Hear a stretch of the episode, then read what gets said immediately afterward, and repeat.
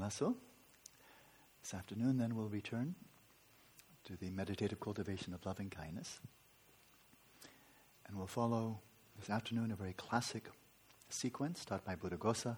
And we say Buddhaghosa again, it's not here's one towering peak within the Theravada tradition who had this extraordinary display of ingenuity and brilliance, but rather a fantastic chronicler and synthesizer of practices that have been going on for centuries before him. So that's how he's really, in a way, a magnificent librarian.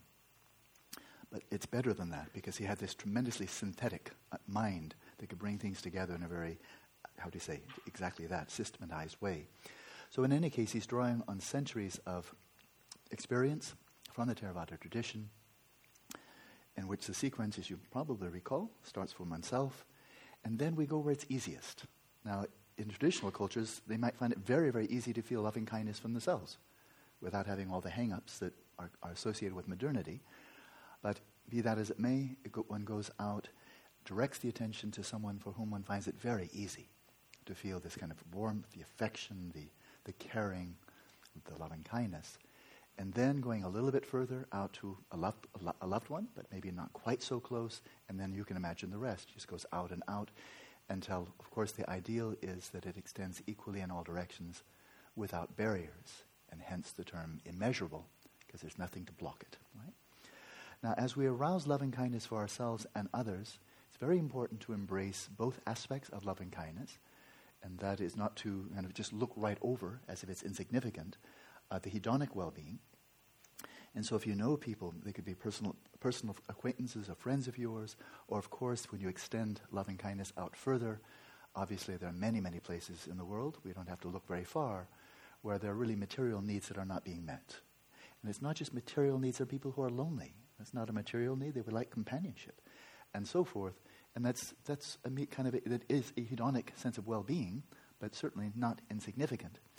And so, as we arouse this wish, this aspiration of loving kindness for others. It very much embraces their own desires for hedonic well being. It's always important to recognize we're not trying to superimpose our own trip, our own desires on other people. You should want this, you should want this, I want you to want that. It has none of that flavor.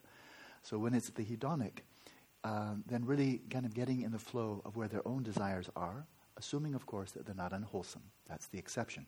Throw that out. And so there's the hedonic and then, of course, on that basis, on that basis that the hedonic needs have, are being fulfilled, so important. On that basis, then we get to the meaning of life, and that is a pursuit of genuine happiness. So, in terms of the actual arousal, someone had mentioned earlier, something I think a lot of us can resonate with, or very easily so resonate with, experience, know what, know what this person is talking about. Um, I won't, no need to mention, mention name, because uh, but it's, it's, it doesn't matter. And that is when venturing into this practice, feeling at the beginning it's more just cognitive, feeling there's not much juice, there's not much real movement of the heart. And so, how does that gradually arise? I mean, that is very, very common for almost everybody who does this practice. At first, it's a bit thin. But how does it go deeper? And there we can go back to, once again, the classic teachings, the classical teachings. And that is what is the immediate catalyst gives rise to, like a, like a match gives rise to a flame, what is the catalyst for the emergence of this aspiration? Bear in mind, it's not just a feeling or an emotion, it is an aspiration. Ah, and what is the catalyst for it? And it's seeing the lovableness in another person, another sentient being, doesn't have to be a human being. But the lovableness is that as one attends to that to individuals, whether visually or it could be over the telephone or, of course, it could be mentally, as we do here in the meditative practice. But as we attend closely to them, and bear in mind that one word, attend, is the common ground between shamatha and the four measurables. If you recall, very rather important, attend means to look after, to watch over, to care for, to tend to. Attend means tend to. And so as we tend to, as we look after others, then as we do so, as we attend closely and also see that kind of that common ground between ourselves and others, can we see in them something that is truly worthy of love? So it's a very important distinction. We're not looking for attractiveness here. Then all the loving kindness would only go for the young and the handsome and the beautiful, you know. not old people like me. And so, you know, include the old people, you know. And so it's not looking at appearances. It's not just looking at appearances. Kids are the cutest, right? It's not just looking at, at, at appearances, but attending deeper and seeing something, seeing there the subject gazing back who's truly worthy of love. So, a place to start, for example, is if you look in the mirror. You know, and as you look in the mirror, you look into the reflection and the eyes, the reflection of the eyes looking back. Do you see somebody you like, or would you say, I don't want to live near you? You know, what's the feeling as you just gaze at your own reflection? And the idea here is not how handsome I am, or how beautiful I am, or how young looking I am, and so forth and so on. Of course, if we're right back to appearances, that's just attachment or aversion, how old and wrinkly and ugly I look. Um, but rather seeing through. So I think you get the message there. It's looking, it's looking with the heart. It's looking with the heart, rather than looking with the eyes of attachment or aversion. So there's one point. Second point, before we just jump in, the it's immensely, immensely profound and if it's true, it changes everything. And that is, it becomes quite obvious, especially the longer we live, that no matter how virtuous one's life may be, how altruistic and benevolent and meaningful one's motivations may be, pure motivation and so forth, that doesn't mean, you know, the more devoted you are to a spiritual path and really cultivating these inner qualities, that doesn't mean your life's going to be easy. That doesn't mean you won't get sick. That doesn't mean you'll be invulnerable to accident. That doesn't mean that people won't sue you or, or, or lie to you, exploit you, and so forth. It doesn't mean you'll be inv- invulnerable to natural calamities. In other words, leading a life of virtue doesn't necessarily mean that it's going to be a lot more pleasant on the hedonic level. And we know there are so many examples of that, I don't think I need to give one. And so, in the midst of that, though, and so if that's, if that's the case, as we simply develop loving kindness for ourselves and others, and we're attending to others and wishing, may you find the hedonic well-being you seek, and then they don't. You know, but I, w- I was praying, I was offering these thoughts of loving kindness. You know, it's an uncaring world.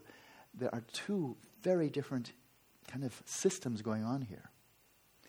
And that is, in terms of hedonic well-being, there just doesn't seem to be any direct correlation between you know, the, the, the degree of virtue you follow and how much hedonic pleasure you have.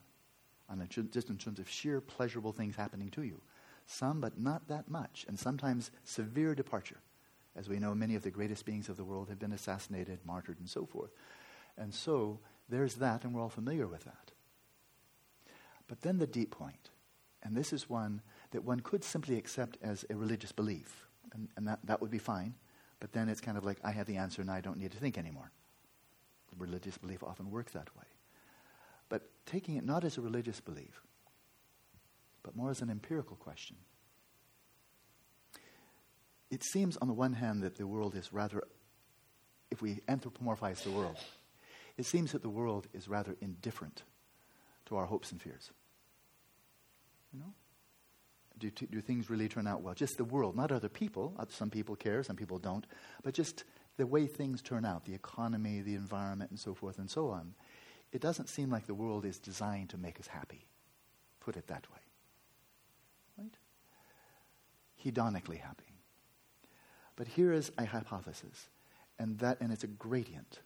And that is that the more our whole priorities, our aspirations, our time, our energy, our passion is oriented to, directed to, the cultivation of genuine happiness. That the world rises up to meet us. That it's not indifferent, it's not unrelated. It's not just a, a little tiny subjective attitude here that we're tossing, tossing into a great mindless machine of the universe. And this is apart from theistic uh, uh, traditions like Christianity, for example. Christianity, then the belief is there's a benevolent God who's looking after his followers and there's, there's a divine plan. And it works out very well for the Christians and not so well for everybody else. You know, at least according to many Christians. There's a big debate going on in America right now. There's one evangelical Christian who has the audacity, and he's very popular, and he had the audacity to suggest that possibly not everyone, that everyone who's not a Christian isn't going to hell. He is actually challenging that.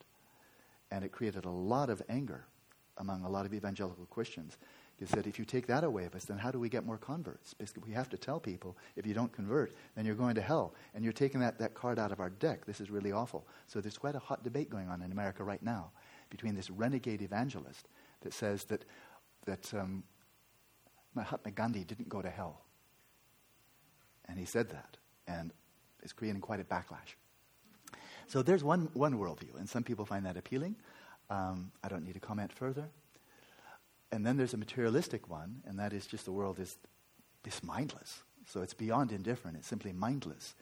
And then here's a Buddhist worldview that, in fact, is not just uniquely Buddhist, but it crops up in multiple traditions. And sometimes in a theistic mode, sometimes in a polytheistic mode, and so forth. And that is, it's in the very nature of reality itself that it rises up to meet us insofar as we are aligning ourselves with the pursuit of genuine happiness. And why? It's not just some mystical mumbo jumbo, because the pursuit of, of genuine happiness is rooted in reality, very deeply. It's rooted in Buddha nature, and it doesn't get much more real than that. And so this comes up explicitly in Buddhism. And some quite extraordinary claims are made. I remember uh, my first teacher from whom I really you know, he just drenched me in Dharma, Geshe Dhargyey, in Dharamsala, India. I think it was he who said that if you're a very sincere practitioner and you're utterly devoting yourself to authentic practice, and you're living in a cave and you're just devoting yourself to practice all the time, and you have no food, he said, food will roll uphill to your cave. Defy the laws of gravity, you know? and I'll just give one example of that not quite, you know, miraculous food rolling uphill. But it may as well have been. I knew a fellow, a tel- uh, uh, um, I think I'll, I'll, leave him anonymous, but he's an old friend of mine, very good man. But he was, at one point in his life, a long time ago, he was a heroin junkie. And, and classic hippie, but kind of really the doped out, zoned out addict, hi- hippie. And with something like, a, well, a very modest amount of money in his pocket, then he hitchhiked from Europe overland, of course, uh, to India, and then roamed around India, getting high and grooving on the Indian vibes and all of that. And then somehow his meanderings led him to meet some lamas, and he made his way to Dharamsala. And then he started studying Dharma, and he started clean, cleaning up his act, cleaning up his act. He's living there for months now, and he came over with something like fifteen dollars. But he, he settled in Dharamsala after just roving around like really a bum, like a hippie bum heroin addict. Came to Dharamsala and then he settled in there and he started studying Dharma very seriously, studying Tibetan language, became fluent, and he eventually married in Dharamsala and he had a couple of kids in Dharamsala. He's doing this on $15 a day. No, $15 period. Not bad, right? Now, before he married, and he, he continued living there for years, but when we were both then up in the mountains meditating, and, and he wasn't married yet. But his, his wife was also very, is very devoted to Dharma. But uh, everybody knew he had almost nothing, and yet he was never skinny. And so I was living up in little, uh, another little cabin up in the mountains, and he was over yonder. And on one occasion, I had a bit of extra food, a bit of extra food. And so I went over to him, to his place, and said, Hey, buddy. Uh, I called him by name. Buddy is not his name. But I said, I, I've got some extra food. Could you use some food? And he said, No, I've got more than I can eat. And that is really stretching $15 a long, long way. and so the thing was, people knew. People knew that here's a man, very simple, that is just simply devoting himself to Dharma. But he never missed a meal. And for all the years, I, you know, all the years that I was in India and so forth, never missed a meal. Never missed a meal. And so that really seems to be quite a universal truth. That even your, your hedonic needs are met as you devote yourself to Dharma. And then, on top of that, of course, then in order to flourish in terms of genuine happiness, then you need more than just food and shelter and, and, um, and clothing. Then we have these, these old adages coming out of the Hindu tradition. When the, when the disciple is ready, the guru appears. That's been around for th- hundreds of years, if not a couple of thousand. And that's not talking about the food the guru is going to give you, give you lunch. The guru is going to help you in your pursuit of genuine happiness, of real sukha. And so it's suggesting also that when you're really ripe, then reality rises up to meet you, meeting your needs, not necessarily all your desires, hedonically, and meeting your needs spiritually so you can really flourish. So if that's true, and I must say, I won't elaborate now on my own life, but I have been testing that hypothesis for about 40 years by now. And just time and time and time again, to explain things or try to explain away events that have taken place in my life and saying, what a coincidence. Wow, that was a coincidence. That was a coincidence. That was a coincidence. After a while, it just sounds stupid. That coincidences don't line up like that, one after another, after another, after another. After a while, are you, are you stupid or what? Don't you get it? Reality is rising up to meet you. You're devoting yourself to Dharma, and reality, and Dharma, by the way, means reality. Um, reality is rising up to meet you, so you can rise up to meet it. And you're dancing in a very meaningful dance on a path to enlightenment. So, is that true or not? But if it's true, and of course, you can imagine my conviction. But it's not based on some religious belief. It's not just based on stories of the past or aphorisms that food will roll uphill. It's based on watching for 40 years my own and other people's lives and saying, there's too much here to be coincidence. But if that's the case, if it really is true that, and it's insofar, that is, we don't have to be absolute Milarepas for this to start. You know, it's a gradient. But the more we move along that gradient towards really aligning our own aspirations with reality and the pursuit of genuine happiness, the cultivation of virtue, the pursuit of insight, all three profoundly entangled with each other, it really does appear that reality is sympathetic to us. There's blessing. And if, you, if you're a theist, you may say, Thank you, God. Thank you, God. You know? And if you're not a theist, you say, This is how it works. This is reality. This is just what happens. There it is. But if this is the case, and again, I'm not offering this as a religious belief, let alone a doctrine, let alone the absurd notion of you, sh- you have to believe, because that just makes no sense to me whatsoever. It does change everything. It really changes our view of the nature of reality we're experiencing around us and how we participate, what our role is in that. Rather than the, the, the, the worldview that I've been exposed to for all of my scientific training from childhood on, is that life, the emergence of life out of inorganic molecules was just an accident. Nobody quite knows how it happens. And then out of organic molecules and cells, then emerged consciousness. That was just an accident. Nobody knows how that happens. And then people aspire, you know, have spiritual aspirations. That's just because how we evolved as animals, and evolutionary psychologists are trying to figure out this must have been adaptive in certain ways. Because if you really, you know, you really start being spiritual. I saw this just recently. If you're really compassionate, if you're a man and really compassionate, more women will want to mate with you. That's a hypothesis I saw. You know, they want to mate with you, and then you get a pass on your sperm, and you, you know, your, your big genetic success. I mean, they'll, you know, they'll stretch for anything to try to show us how meaningless our lives are. That it all boils down to just genes or molecules, the selfish gene, and all that rubbish. And so that's one hypothesis. It starts out sterile and it ends sterile.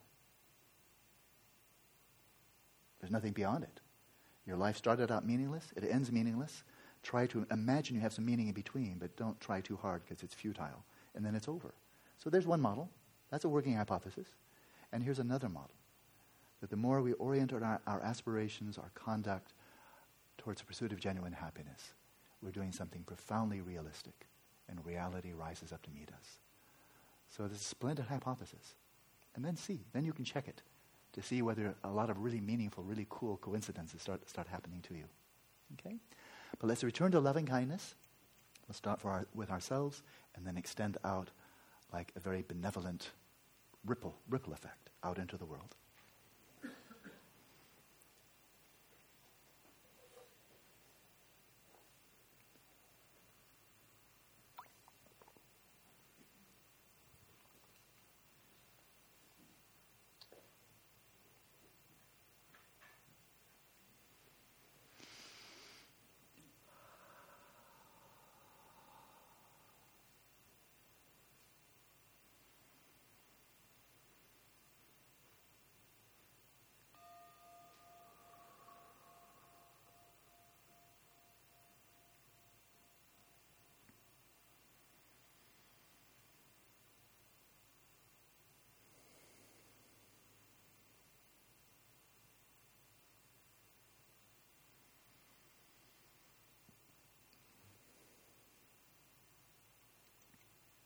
As your first act of loving kindness in this session,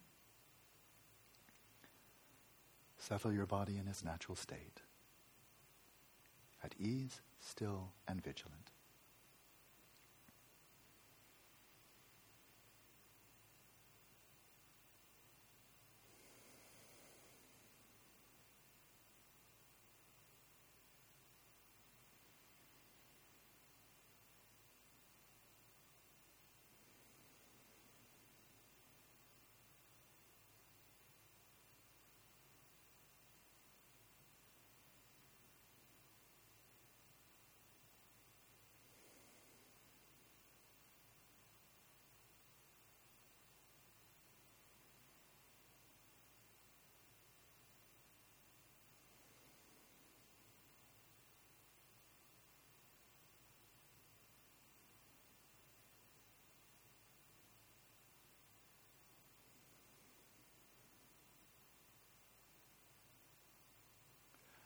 Release all control over your respiration. Let it flow effortlessly.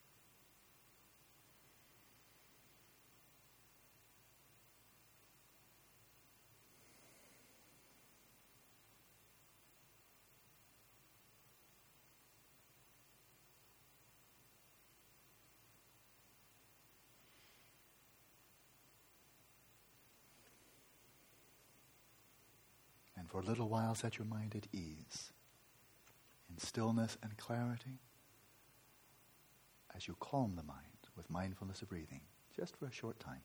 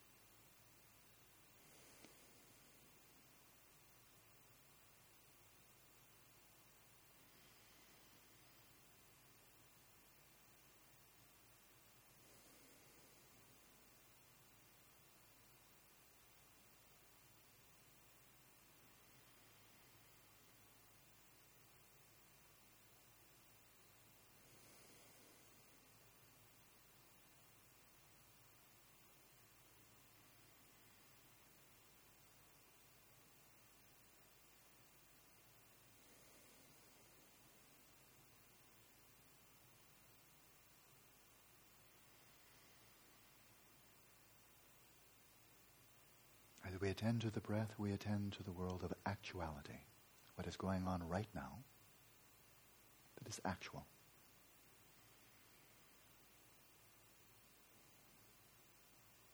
But if we stay there alone, it implies we have no imagination. We're not encompassing the whole of reality. Because reality is also comprised of the realm of possibility. So move into that realm now, using the power of your own imagination.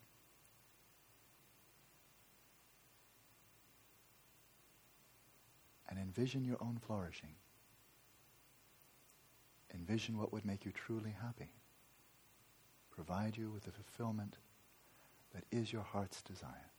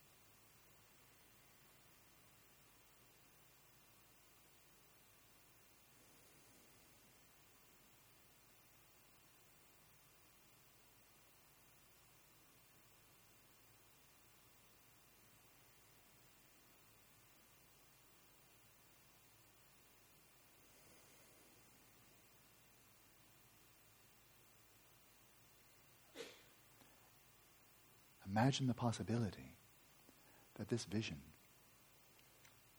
has its roots in the very depth of your own awareness, the greatest depths of Rigpa itself, pristine awareness. That this is indeed an expression of your heart's desire, stemming way beyond the psyche, beyond the substrate, to the deepest ground of your being. If you can embrace this working hypothesis, of this primordially pure dimension of your own, of your own awareness, your own being, symbolically visualize this Buddha nature, this primordial consciousness as a radiant orb of light at your heart, utterly pure, of the nature of bliss, of the nature of loving kindness.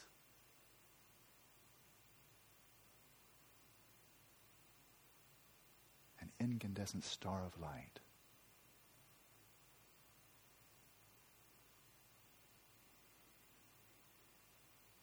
With each out breath, arouse the yearning. Express it as you will. But possibly, may I simply be well and happy in the deepest sense of the term. That all my hedonic needs are met.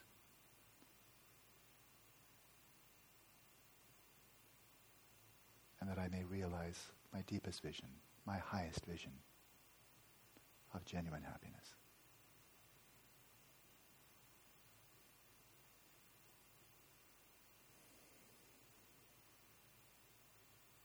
With each out breath, imagine from this inexhaustible source of light at your heart, rays of radiant white light emerging out in all directions with each out breath.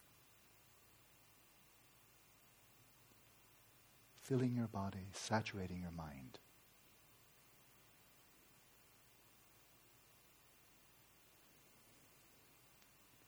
Breathing life into your vision.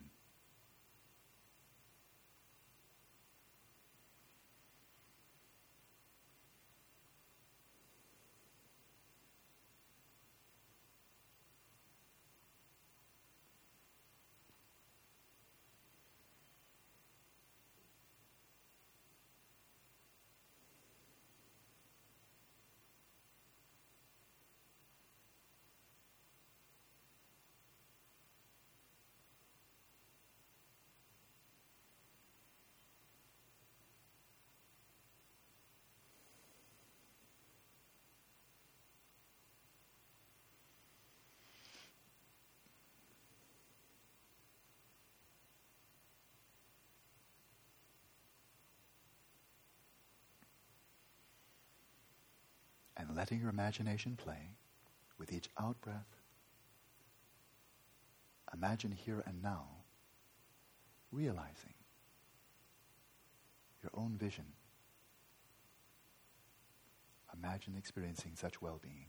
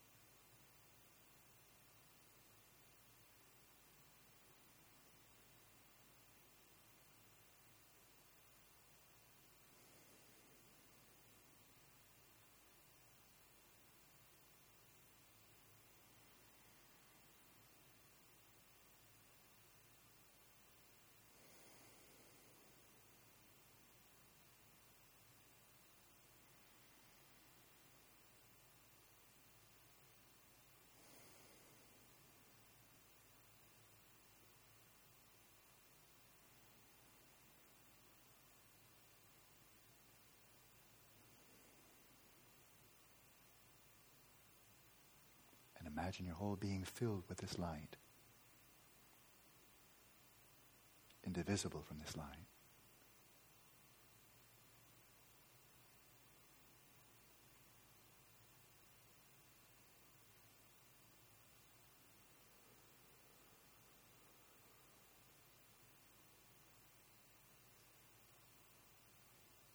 And now invite into the space of your mind.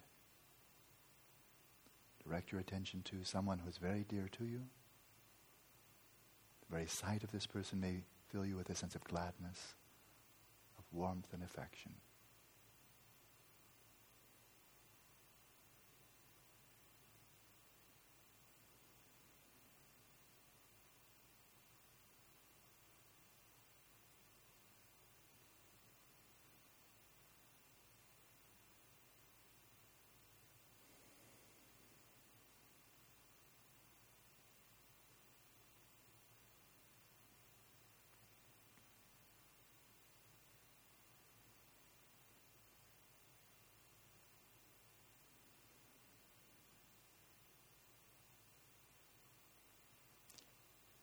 Insofar as you are aware of this person's desires and aspirations, bring them to mind, both in terms of hedonic well being as well as genuine happiness.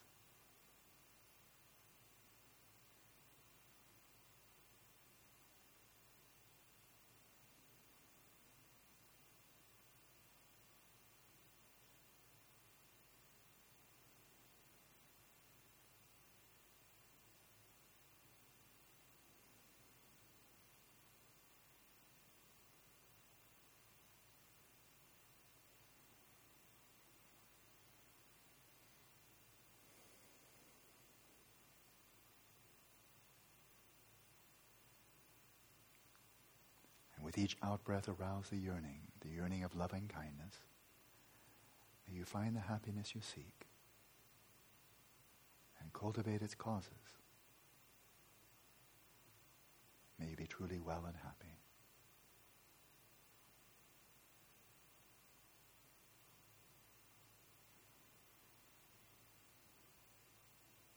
With each out-breath, breathe out this light from your heart as if your heart were a lighthouse emitting a great field of light, a beam of light, embracing, suffusing this person.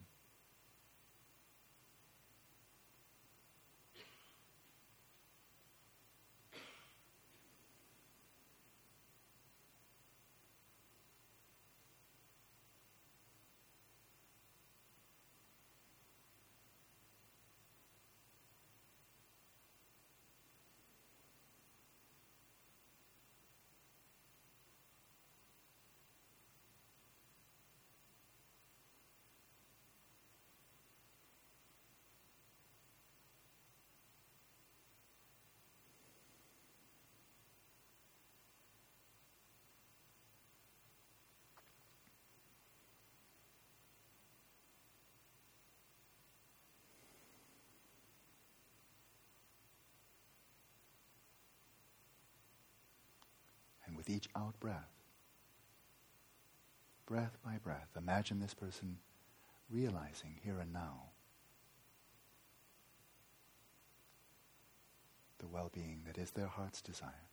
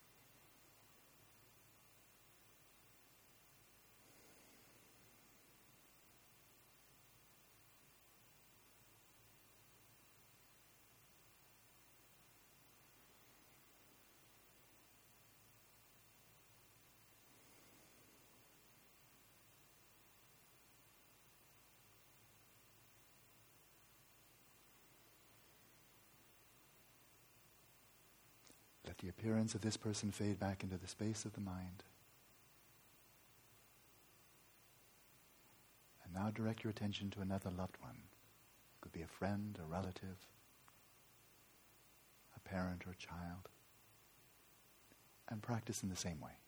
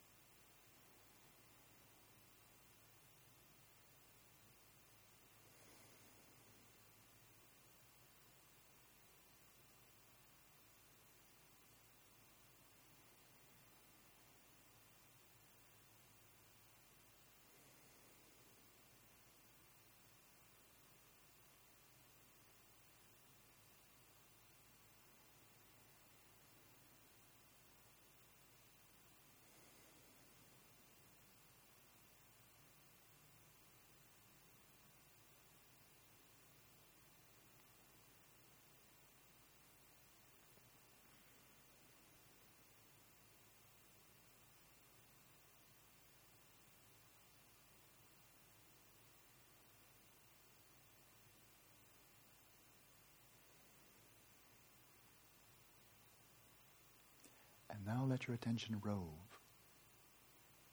You may attend to others whom you know quite well, but generally don't think so much about. Bringing the realization that everyone you attend to is equally worthy of finding genuine happiness. Some have greater virtue, some have less. Each one has this depth of purity. Each one is worthy to discover that purity and tap into the source of genuine happiness.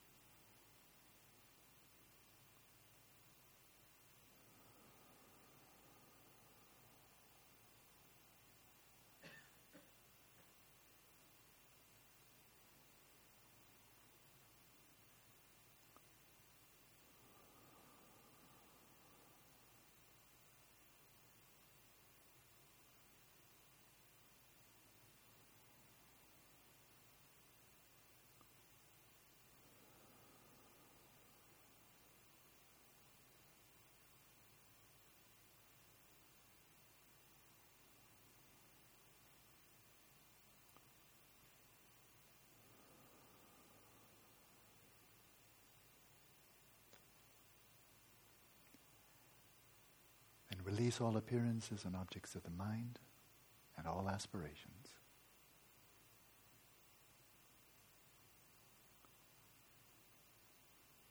And let your awareness descend to its own place. Simply knowing itself.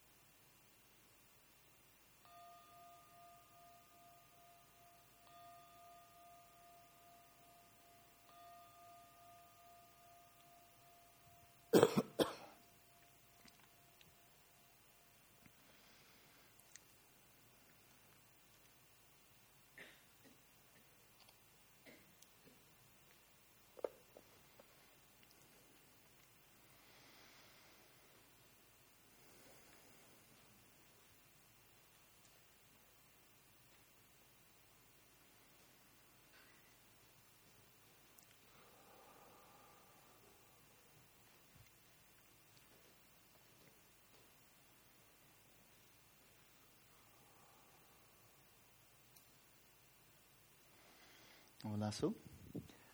I see there are no written questions today. I didn't go to the bulletin board, so there may be some lingering there. I'll, I'll get to them on Monday. I thought I'd make a few more comments relevant to the meditation we just practiced. If we bring our Western categories, Eurocentric categories, to Buddhism, Buddhism is a big misfit because it doesn't conform very neatly to the Western Eurocentric or Judeo Christian or Abrahamic concept of religion. Judaism, Christianity, and Islam are all religions. They're 100% religions. And Buddhism is not quite. It has religious aspects to it. And what happens sometimes, there's something of a movement of, of secular Buddhism. And to my mind, I, part, of it me, part of me just wants to start laughing because it's coming from people, coming from a Eurocentric perspective projecting the, the Western stereotypes of, uh, of religion onto Buddhism, and then saying we have to secularize Buddhism, and so let's see if we can. Actually, what they're really trying to do is pull off their own projections that they superimposed on Buddhism in the first place. Because Buddhism doesn't fit that category very easily, nor is it simply, simply a science, nor is it simply a philosophy. Nor does it easily fit into the category of atheism or non-theism, non-theism, theism, polytheism, it doesn't fit into those very neatly either. It didn't grow out of the Mediterranean basin, so there's no real reason why it should fit into the categories that were, how do you say, grew up out of that particular Judeo Christian, Greco Roman matrix of civilizations. Where this is pertinent to the practice here, and the broader context of meaning, is very commonly, from a theistic perspective, Meaning is out there. God is out there, an ultimate reality, and God created the universe. We had no role in it. We just came in on the last day. This is God's creation, and there's meaning in the universe because God put it there. And so when a tsunami strikes and tens of thousands of people perish, the devout theist, I'll just keep it broad theism, will feel this is, they call it, an act of God. This is an act of God. It wasn't human mischief, it was a, an earthquake. And it created a tsunami and it killed thousands of people. And as an act of God, why would a benevolent God do that? And then the phrase that comes out is, Mysterious are the ways of the Lord. But there must be some meaning. There must be some meaning to it. And it's out there, but we human beings, with our very limited intelligence and so forth, we can't quite see it. But it must be there because God created the universe and He created it in a meaningful fashion and earthquakes and tornadoes and hurricanes and droughts and famines and so forth. They're all acts of God, and there must be some meaning there someplace. So that's one orientation towards meaning is that it's out there and we have to peel back the layers of our own delusion to try to see what's really going on and know that we'll probably really won't ever really see it until after we're dead. and then he can't tell the people still alive. That's a bit unfortunate. So there's one orientation to meaning, that it's absolutely objective.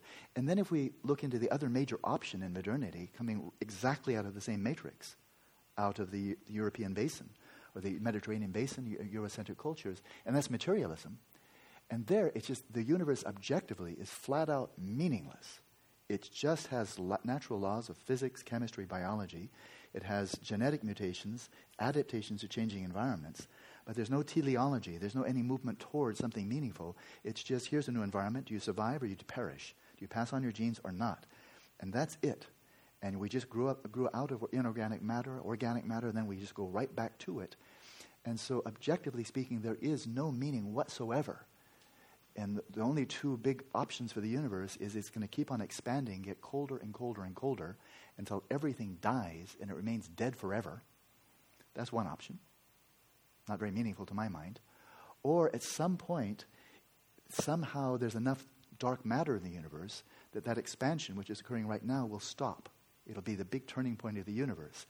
And the universe will start to withdraw into a, what's called a big crunch.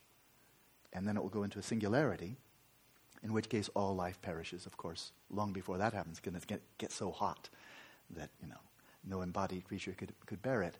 And so it's either just goes out and out into the big whimper, or it dissolves into the big crunch. But either way, there's no meaning in it at all. It's just happening. And so, from this perspective, this materialistic perspective, any meaning you feel there is in life is something you create and it's your own subjective creation. And if it's meaningful to you, well, then that's good. If it's collecting marbles, collecting stamps, building hospitals, having a whole bunch of kids, whatever it is, if you feel it's meaningful, then go for it. Just don't go illegal because we'll punish you. But besides that, so meaning is entirely your own subjective thing, and it's every person for himself. It's extreme meaning, meaning relativism. And it goes hand in hand with moral relativism, because there's really nothing moral about the universe. It's, it's morally absolutely neutral. And so, therefore, any morality is just basically that's also your choice. It's, it's a moral relativism. So, where does Buddhism come into this? Is neither one nor the other is there meaning in life? It's a very, it's a very big term in Buddhism, that life become meaningful. Do you? Do you? But it's not something you simply discover, nor is it something you simply fabricate, but it comes out of this dance, out of this entanglement, this engagement with subject and object, the two together coming out of that engagement emerges meaning. And it's not just simply subjective, it's not arbitrary, nor is it simply something you discover as inherently existent already out there. It is emerging like the rest of reality in codependent origination, arising, arising, arising.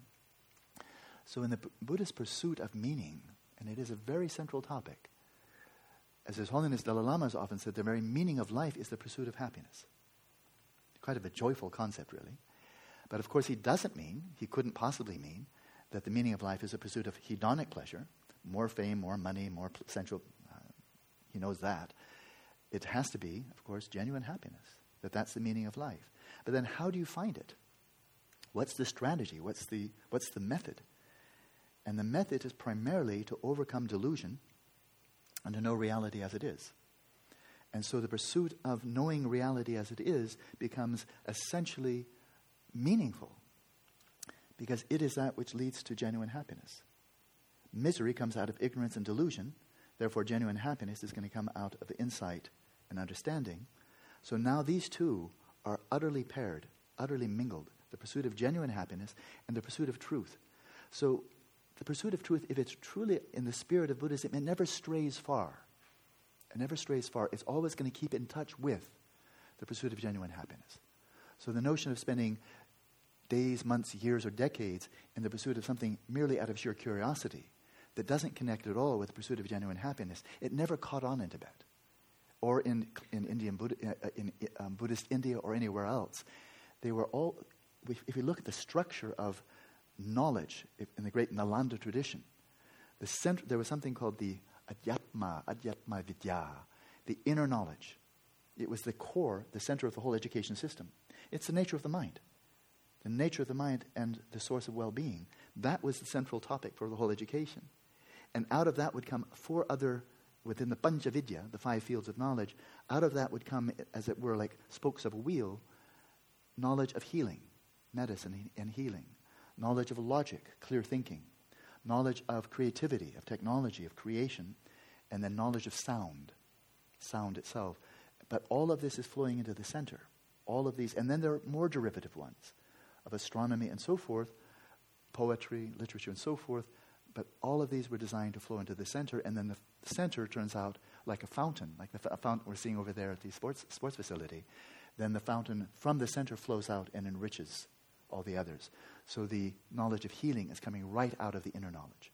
Knowledge of creativity is largely it's spiritual. It's tankas, it's statues, it's stupas, and so forth and so on. It's mostly religious, you know. And that goes likewise for the logic. The logic is designed to understand the nature of the mind, and so that's all entangled. And even the, sci- the science of sound, which is language and other things. And so the pursuit of meaning and the pursuit of, the pursuit of truth and the pursuit of genuine happiness completely coupled in classic Buddhist cultures in multiple places, but India especially, that was the mother. And then one can say, is that all there is to it? And then we see something very odd that's not there in, in modern science. And I have a lot of admiration for so much of science. But this, the next point, is missing. And that it is the thesis, a remarkable thesis, that there are facets of reality that you will not know experientially. You will not know them experientially. You'll not gain direct insight into them unless you're leading a virtuous life, unless you're leading an ethical way of life. Because if you're not leading an ethical and virtuous way of life, your way of life is out of accord with reality. Therefore, you will not realize the reality that is out of accord with the, life, the, the way of life that you're leading. So you have to overcome craving, hostility, self centeredness, and so forth to realize a reality that is incompatible with that, like Buddha nature like emptiness, and so forth. And so now it becomes three things utterly entangled the pursuit of knowledge, the pursuit of genuine happiness, and the pursuit of the cultivation of virtue. And the three are all really of a piece, really of a piece. So it's not uniquely Buddhist, but it is essentially Buddhist. We find it in other contemplative traditions as well. But that, in short, would be the meaning of life the integrated cultivation of genuine happiness of insight in the nature of reality and virtue, and all three mutually interdependent.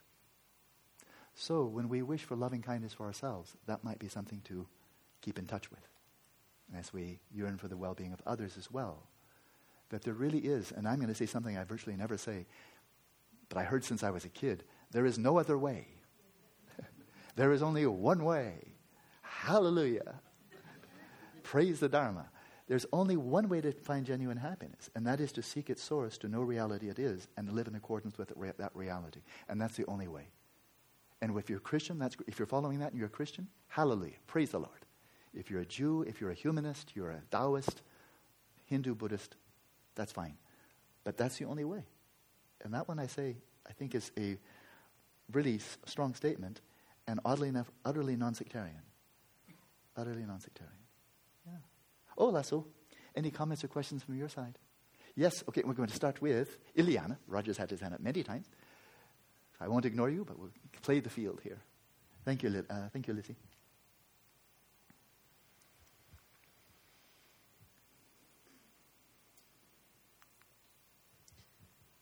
Two questions. Um, while I'm doing awareness of awareness, mm-hmm. I don't see the difference between the mind and awareness.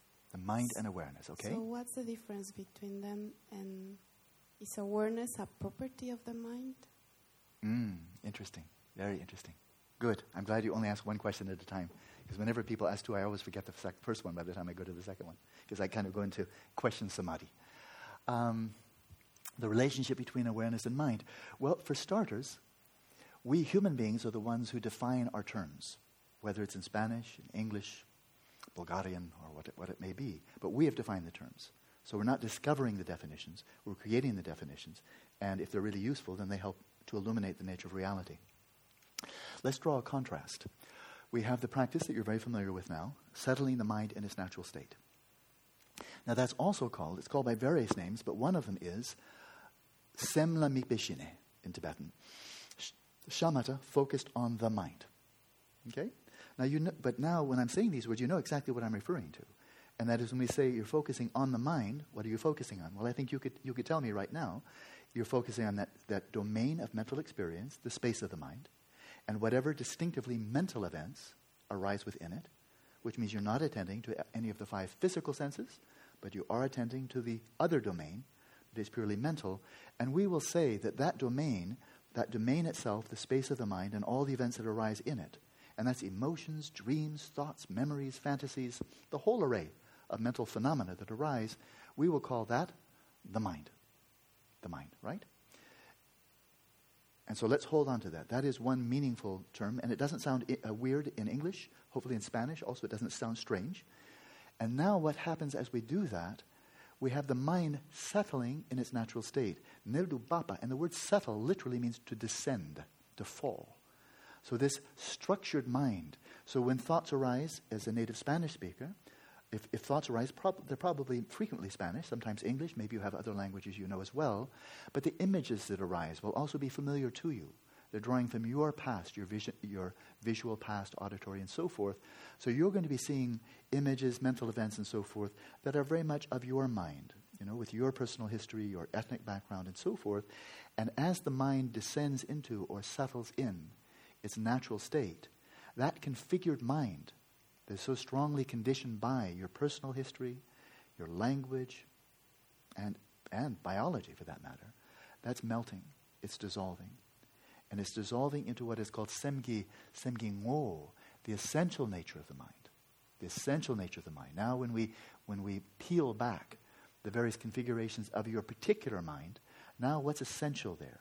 When we get down to, to more of its, its core, and that's the substrate consciousness, that is simply luminous and knowing, the very nature of consciousness. The very nature of consciousness. So it was your mind with all these mental events and the space of the mind and all of that, but in the course of settling the mind, then those events gradually subside, they dissolve, they dissolve, and all you're left with objectively, in terms of what is appearing to you, is a space of the mind.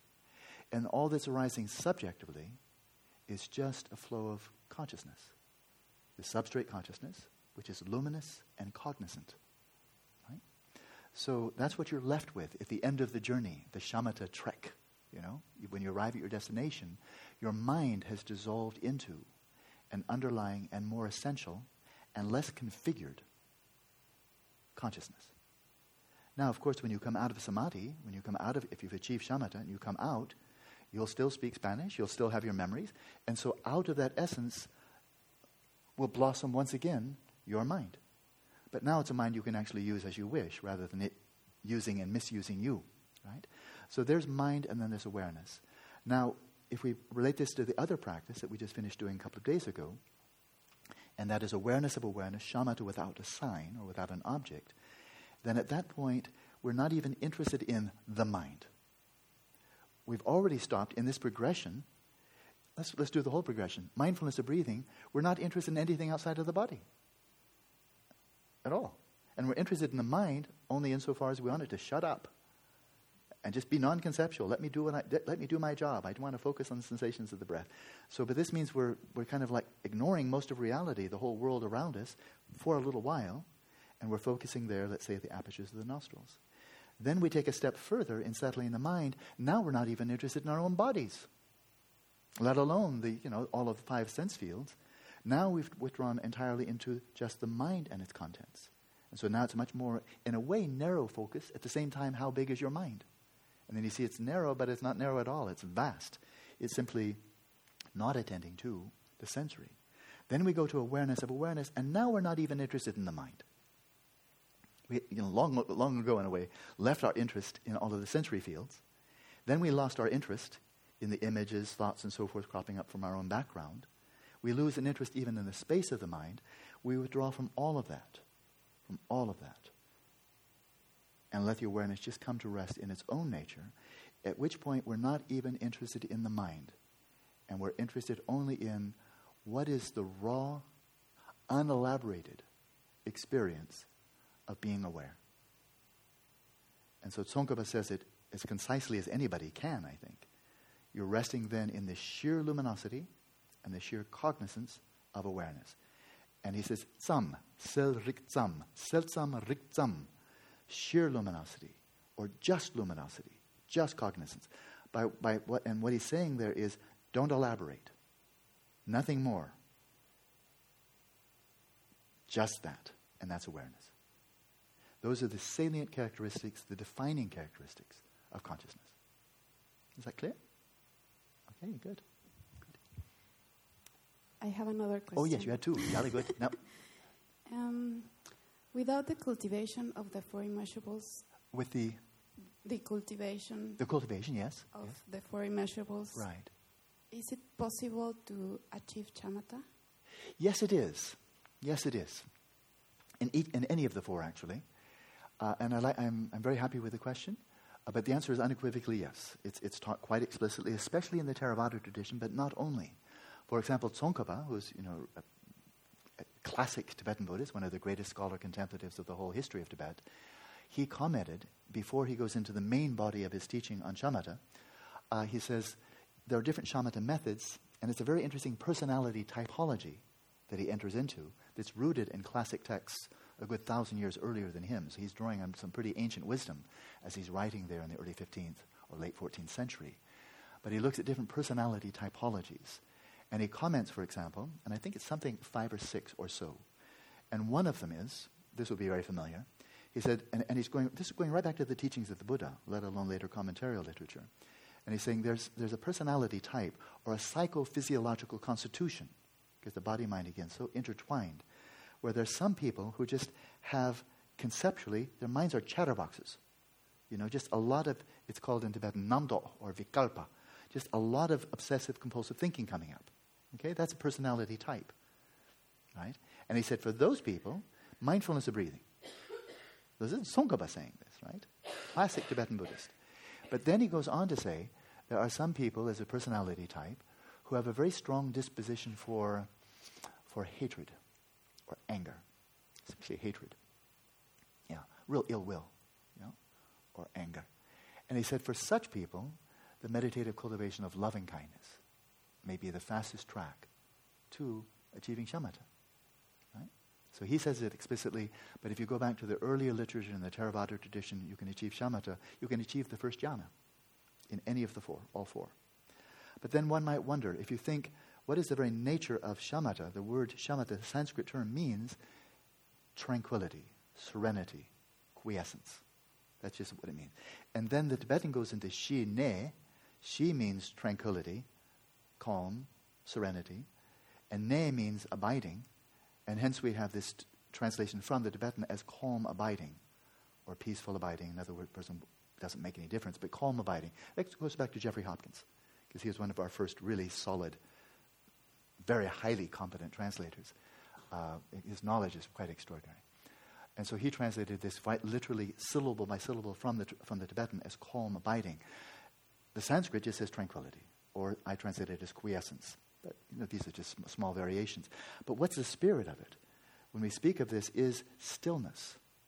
The, the calmness is a stillness, a real stillness. And bear in mind, when you achieve shamatha by any means, you dissolve into the non conceptuality of your substrate consciousness, or the subtle continuum mental consciousness, or the bhavanga, call it what you will. So one might wonder then, we, now you're pretty familiar with the meditative cultivation of loving kindness, that it's active. You're using imagination. You attend to yourself, to other people, this person, you look to the left, the right, up and down, and so forth. And you're using imagination and you're arousing thoughts. And so it sounds much more like a movie, you know, something really dynamic and changing and changing, and you're never staying in one place very long. And so one can say this is analytical, this is discursive meditation. And it's better, better translation, discursive meditation, than analytical meditation, because frankly, the cultivation of loving kindness is not analytical. That's a literal translation, but it's not always a very good translation. But discursive meditation is the cultivation of loving kindness. Is it a discursive meditation, or is it just a placement meditation, or just a, it's jokom in Tibetan, just placing your attention and stabilizing it? Well, as we've learned it here, and I'm teaching classic methods, uh, it's a discursive meditation. You can say, well, one can say, wait, wait, but that, that's not shamatha then. Vipassana is a discursive meditation in the sense that it has some mode of inquiry. It may be very elaborate conceptually, it may not be, but vipassana, classically defined, always entails some degree of inquiry and not just placement. So bare attention by itself is not vipassana, because that's common to shamatha. So you can't say something that's common to shamatha and vipassana is vipassana. That would mean shamatha is vipassana. Well, it's not, right? So, how do we overcome this apparent dilemma? In a very beautiful way. And that is, bear in mind, as an analogy in the mindfulness of breathing, we start with something that will never get you to shamatha. And that is, you'll never get to shamatha, you'll never realize shamatha if you're still focusing on the sensations of the breath. Because you're locked there in the, fo- in the desire realm, in tactile sensations. And to achieve shamatha, you must disengage from all of the five physical senses and go pu- completely mental. But it's very, very useful to get started. And until that acquired sign arises, this is the ticket. This is the way to get to the acquired sign. You can't skip it. You can't say, never mind preliminary, just give me the acquired sign. You can wait a long time. You know, it's not going to happen because it comes out of the refinement of attention that takes place through mindfulness of breathing, focusing on the sensations. Now, similarly, somewhat similarly, as we're meditating, meditatively cultivating loving kindness, we start, this was classic. This was a classic Theravada approach. Tomorrow we'll go to a classic approach tracing right back to the teachings of the Buddha. Okay? Doesn't get much more classic than that. And so, what are we doing? We're engaging in discursive meditation. We're bringing to mind one person after another. We're doing visualizations. Uh, we may, if we wish, bring forth this kind of this imagery of light and so forth, arousing motivation, imagining this, imagining that. All of this is discursive. If you continue doing that all the way through, you'll never achieve shamatha. If you just keep, keep it going, keep it going, right? But now, what's all the point of this? This also came up earlier. Does loving kindness really come out of, does loving kindness emerge from those images, those aspirations that you deliberately generate, from those thoughts, those memories, and so forth? Is that where it's coming? Is it coming from that level? Does loving kindness emerge from thoughts and images and so forth? Does it emerge from, you know, light coming from your heart? Clearly not. Clearly not. Loving kindness is a quality of your Buddha nature. Not a, it's not something emerging out of thoughts.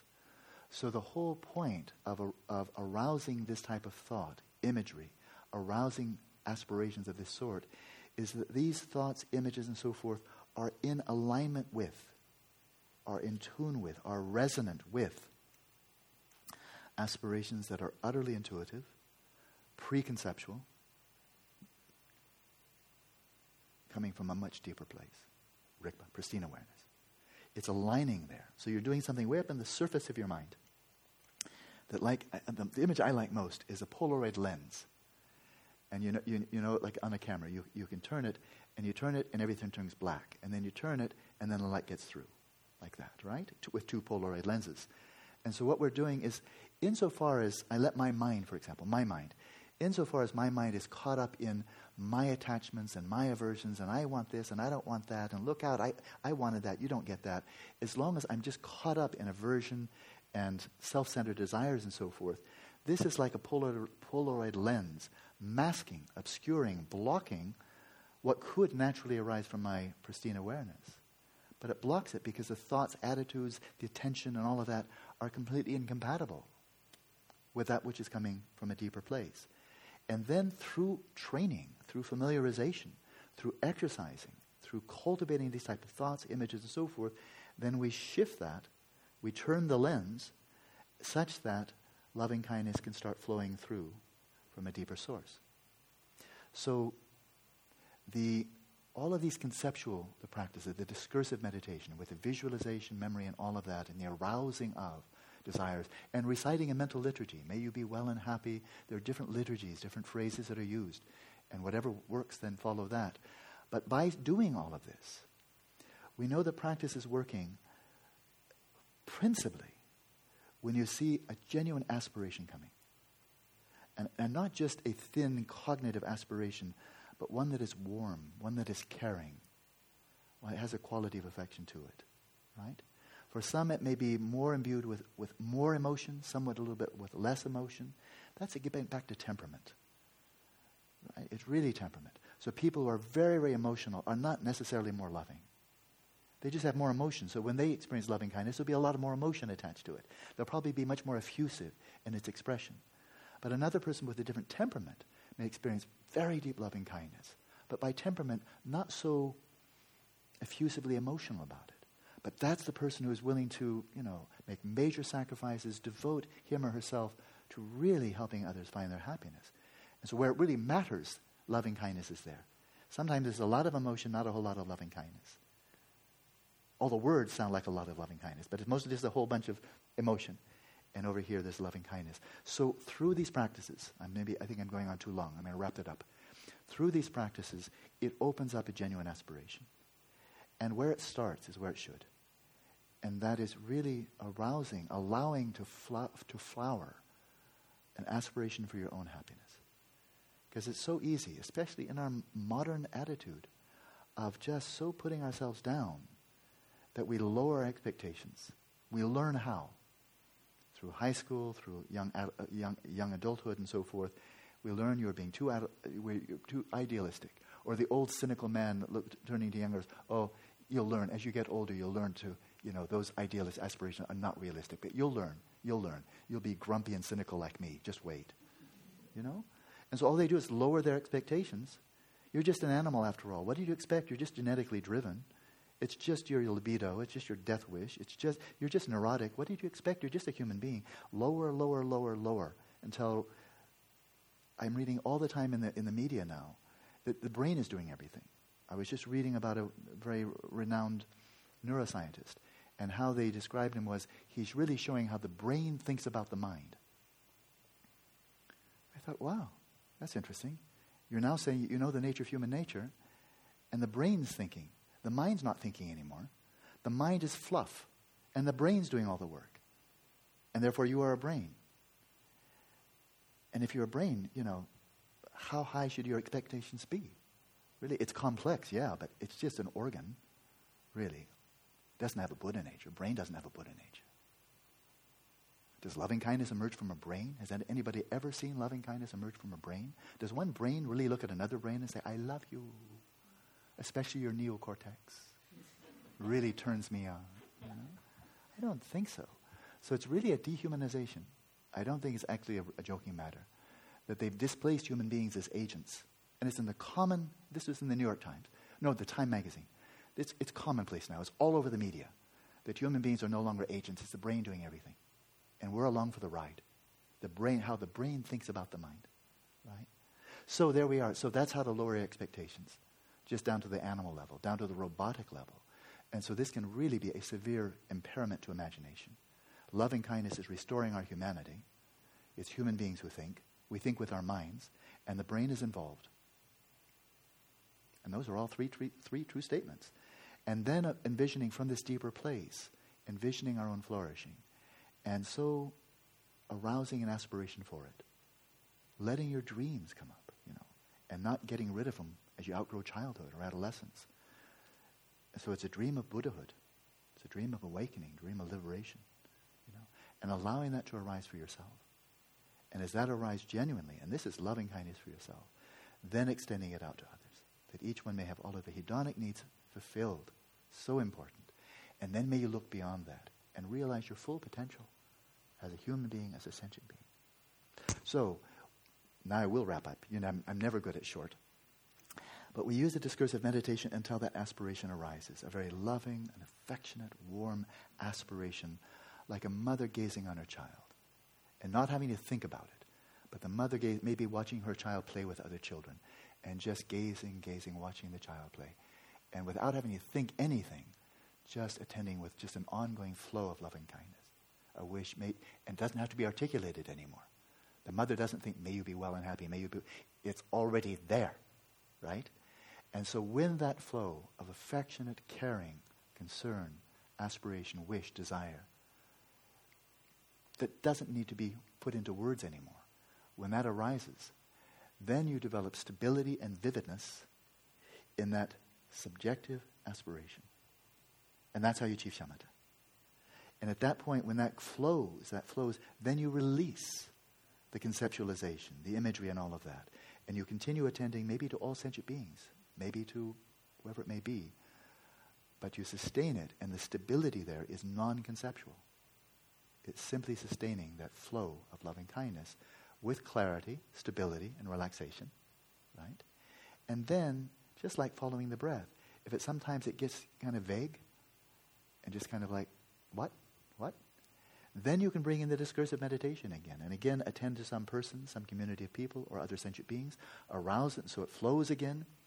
So it's like an artesian well that sometimes a little mud kind of clogs it, and then you clear away the mud and it flows and flows until you achieve shamatha non conceptually, where you're simply dwelling in loving kindness. Your mind is a mind of loving kindness. And it's stable, it's luminous, it's blissful. And you bring loving kindness right down to the substrate consciousness. That's how you do that. Right? Now, of course, the other methods are so helpful for stabilizing and bringing clarity to the attention so that when you come to your loving kindness, it works all the better. But the loving kindness, in turn, does a big favor for shamatha of making the, the heart soft, and it does tend to overcome a lot of mental afflictions, or at least subdue them. Because the loving kindness can't coexist in the same moment with hostility and self centered attachment and so on. Okay? It's a very rich question. That's why I got such a long answer. Okay? Good. Thank you. Anything else coming up? Yes. Sandra.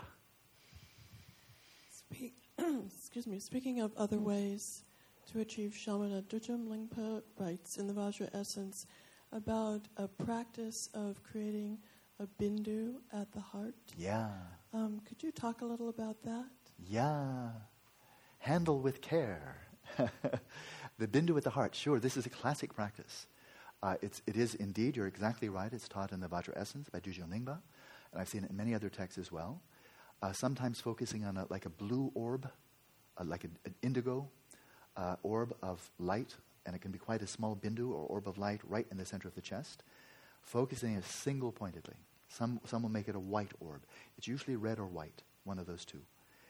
And right in the center of the heart chakra. And that becomes the single pointed focus, and it really is a point. And in fact, in the classic teachings, the smaller you can make that orb, the more powerful the samadhi. So if you make, if you make like a tennis ball, kind of clunky, golf ball less clunky, bring it down to a marble, bring it down to a BB, you know, and the smaller the better, and you single pointedly focus on it, right? Very powerful. Handle with care. If one has a very balanced mind, with maybe a lot of background in, in cultivation, loving kindness, very pure mind, very gentle mind, very gentle mind, and you do that practice, well, you might recall, I think from just yesterday, I commented, I'm quite sure, because the question was over here, maybe Rhonda perhaps, about the energy. Oh, no, maybe it was Suzanne. Remember, but the, the question was when you're directing upwards, is there a sense of energy? Wasn't it you, Suzanne? Or it was Rhonda, the one of Garea. I just know the space. Um, but Rhonda, we were talking about the energy coming up, that wherever awareness goes, there your prana goes. So whether it's up in the space, whether it's to your fingertip, or right in the center of your heart. And now you're talking about a small orb of light, which means you're talking about real high, high density, really high density awareness. Because now you're withdrawing your awareness from everything else, from the rest of the mind, from sensory, everything, and everything is going literally into a single point. A, let's say a blue orb of incandescent, radiant light at your heart. Well, this means you are just collapsing the prana in your body right into the heart chakra. Okay, now that can be a really good thing.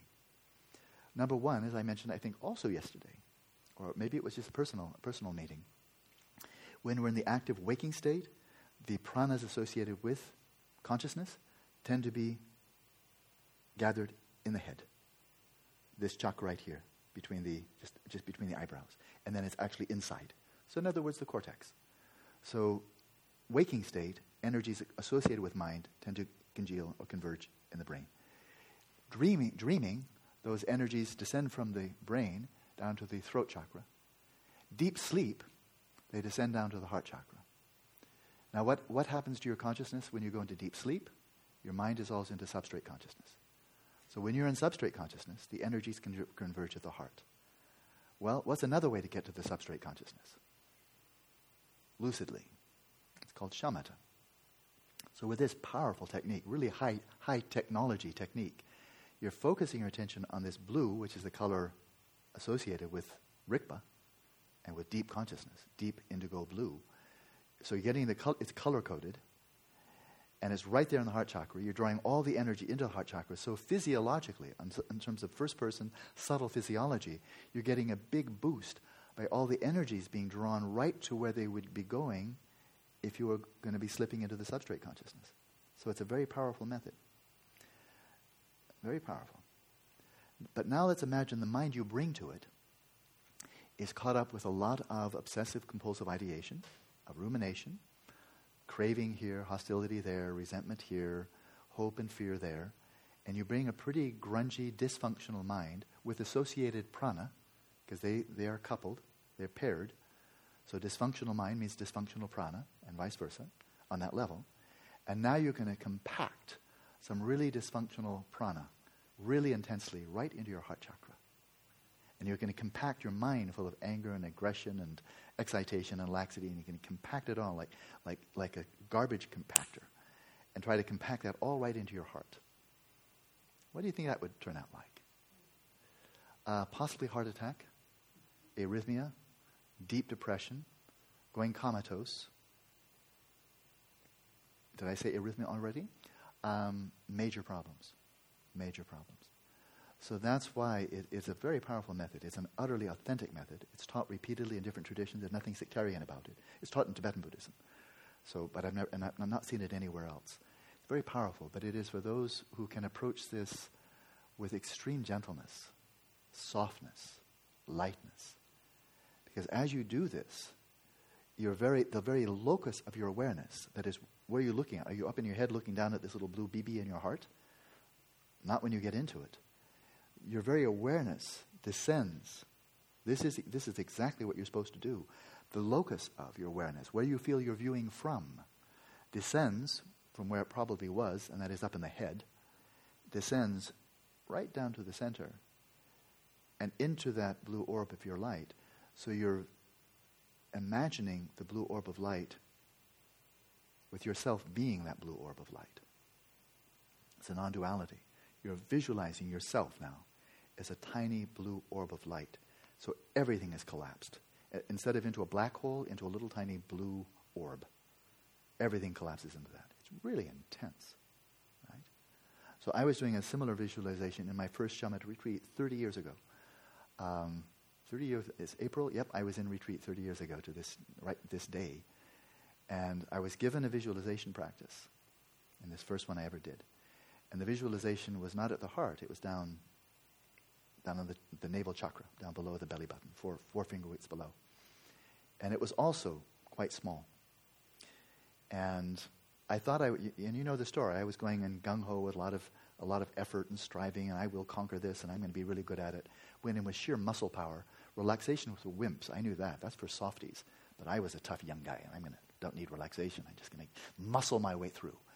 And so I was getting up there where I could focus for half an hour or so, as I mentioned, I think, yesterday and ha- felt I'm not I'm, I'm never leaving. I'm just I'm locked in. I got a lock, like I'm a you know like a fighter fighter jet pilot. I've got a lock on a helicopter. I'm going to blow the smithereens out of it. I got a lock on you, you little sucker. You know, you're not getting away. And I went to his His Holiness was guiding me in this retreat, and I told him I, I feel like I, have got a lock on the on the object for about half an hour or so without break. And he said, "Oh, good. In that case." Um, then now just dissolve your own awareness into that visualization. So don't look at it from up down, you know, hello down there. No, just drop. Like get, let, let your awareness get into an elevator and just drop right down. And he said, view that visualization non-dually. Be that visualization down there in your lower chakra, in the, in the, in the navel chakra. So I say, okay, boss. And I hike back up to my cabin up in the mountains, way up above Dharamsala. And man, I have never been through the wringer like I was trying to follow those instructions.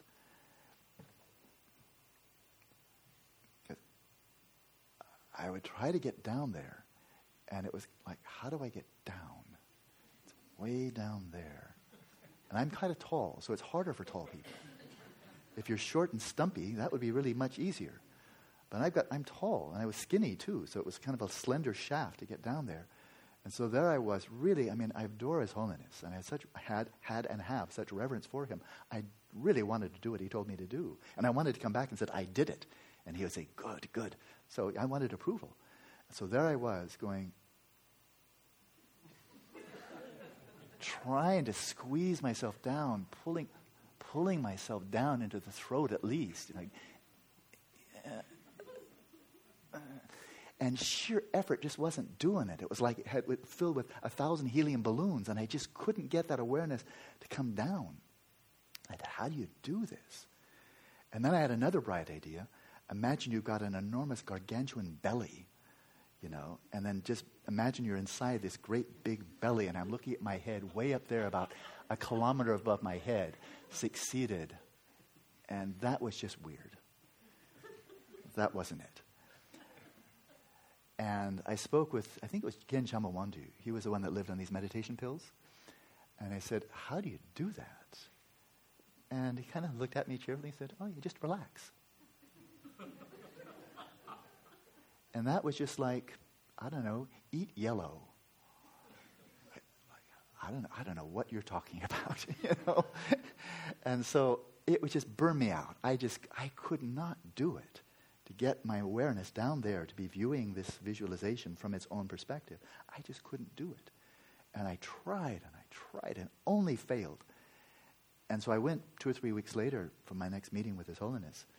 And I said, I tried. I really, really tried. And I just couldn't do it. And he said, Well, that's okay, then don't do it. and that was the first wake up call to me you know, that the Guru is to guide you in your meditation, but he's not. Don't just take everything literally as the absolute final say. The Guru is there to guide you in the meditation and to help you cultivate your own wisdom and not just be obedient. It doesn't, it's not, I'm not saying now be disobedient. It's just saying there's a heck of a lot more to, to practice than just being obedient to the Guru. That the Guru's task is to help us cultivate our own wisdom. And that's what he did. So my reverence for him now is much more than it was then. But I recognize that was a, a lesson for me to learn. Learn it, but you also have to be cultivating your own wisdom here and not just being a really good student and obedient. So, come back there. If you want to go back there, come very gently. And if you're here, let me know about it. Because then I know that one person is carrying nitroglycerin around with them. and I don't want you to blow up on my watch. Hola, so which brings us exactly to 6 o'clock.